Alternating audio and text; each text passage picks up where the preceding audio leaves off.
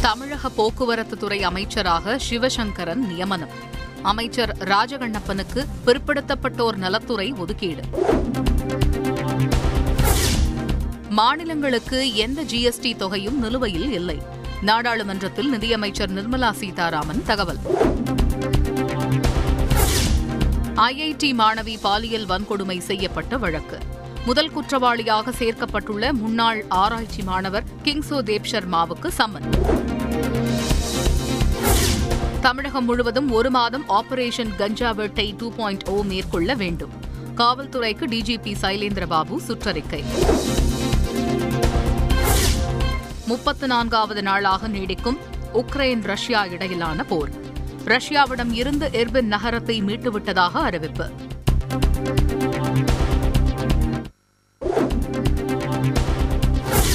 India இலங்கை இடையே ஆறு ஒப்பந்தங்கள் கையெழுத்து. யாழ்ப்பாணத்தை ஒட்டி உள்ள மூன்று தீவுகளில் மின்சாரம் உள்ளிட்ட திட்டங்களை செயல்படுத்த முடிவு. மத்திய பட்ஜெட்டில் விவசாயத்திற்கான நிதி குறைக்கப்படவில்லை. மக்களவையில் மத்திய அரசு விளக்கம். சமையல் எரிவாயு சிலிண்டர் விலை உயர்வுக்கு எதிர்ப்பு தெரிவித்து போராட்டம். விறகு அடுப்பில் சமையல் செய்து இளைஞர் காங்கிரசார் ஆர்ப்பாட்டம். பாஜகவிற்கு எதிராக எதிர்க்கட்சிகள் ஒன்றிணைய வேண்டும். மாநில முதல்வர்களுக்கு மேற்குவங்க முதலமைச்சர் மம்தா பானர்ஜி அழைப்பு. சென்னை பெருங்குடியில் அமேசான் நிறுவனத்தின் புதிய அலுவலகம். ஆறாயிரம் பேர் பணிபுரியும் கட்டிடத்தை திறந்து வைத்தார் முதலமைச்சர் ஸ்டாலின். கோயம்பேடு சந்தையில் காய்கறிகள் வீணாவதை தடுக்க நடவடிக்கை எடுக்க வேண்டும். முதலமைச்சருக்கு அதிமுக ஒருங்கிணைப்பாளர் ஓ பன்னீர்செல்வம் கோரிக்கை.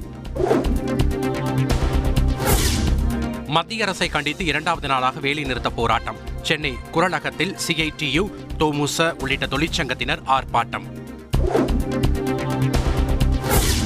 இரண்டாவது நாள் போராட்டத்தில் தமிழகத்தில் தொன்னூறு சதவீதம் அரசு பேருந்துகள் இயக்கம். போக்குவரத்து சகஜ நிலைக்கு திரும்பியதால் மக்கள் மகிழ்ச்சி. புதுச்சேரியில் மத்திய அரசை கண்டித்து சாலை மறியல். நான்கு திமுக எம்எல்ஏக்கள் உள்பட ஆயிரத்திற்கும் மேற்பட்ட தொழிற்சங்கத்தினர் கைது. முதலமைச்சர் துபாய் பயணம் குறித்து அவதூறு பேச்சு தொடர்பாக நோட்டீஸ். நீதிமன்றத்தில் சட்டப்பூர்வமாக சந்திக்க தயார் என தமிழக பாஜக தலைவர் அண்ணாமலை தகவல். முதலமைச்சர் உடை குறித்து சமூக வலைதளத்தில் வதந்தி பரப்பியதாக எடப்பாடியில் பாஜக நிர்வாகி கைது. மூன்று பிரிவுகளின் கீழ் போலீசார் வழக்கு பதிவு. சென்னை வேளச்சேரி பிரதான சாலையில் நடைபெறும் மழைநீர் வடிகால் பணி. நேரில் ஆய்வு செய்தார் முதலமைச்சர் ஸ்டாலின். அனைத்து பள்ளிகளிலும் போக்சோ சட்டம் குறித்த விழிப்புணர்வை ஏற்படுத்த வேண்டும். மாநிலங்களவையில் திமுக எம்பி திருச்சி சிவா பேச்சு. உள்ளாட்சி அமைப்புகளில் ஓபிசி பிரிவினருக்கு இடஒதுக்கீடு வழங்க வேண்டும். மாநிலங்களவையில் திமுக எம்பி வில்சன் வலியுறுத்தல்.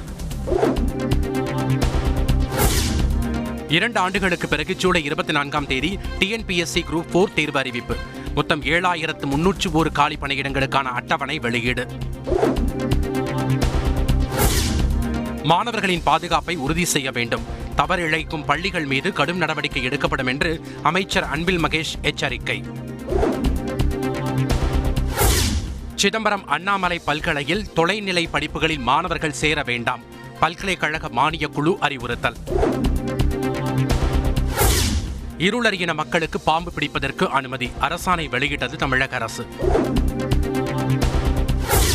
டெல்லியில் மூன்றாவது தேசிய நீர் மேலாண்மை விருது வழங்கும் விழா. தமிழ்நாட்டிற்கு விருது வழங்கி கௌரவித்தார் குடியரசுத் தலைவர் ராம்நாத் கோவிந்த். பள்ளி வாகனம் மோதி மாணவன் உயிரிழந்த சம்பவம் எதிரொலி. இருபத்தி இரண்டு வகையான விதிமுறைகளை கடைபிடிக்க தனியார் பள்ளிகளுக்கு சுற்று அறிக்கை. விருதுநகர் பாலியல் வன்கொடுமை வழக்கில் கைதான நான்கு பேரை ஆறு நாட்கள் காவலில் எடுத்து விசாரிக்க சிபிசிஐடிக்கு அனுமதி. ஸ்ரீவில்லிபுத்தூர் வன்கொடுமை தடுப்பு நீதிமன்றம் உத்தரவு. எல்லை தாண்டியதாக தமிழக மீனவர்கள் நான்கு பேர் கைது. இலங்கை ஊர்காவல்துறை நீதிமன்றத்தில் ஆஜர். வரும் பனிரெண்டாம் தேதி வரை சிறை.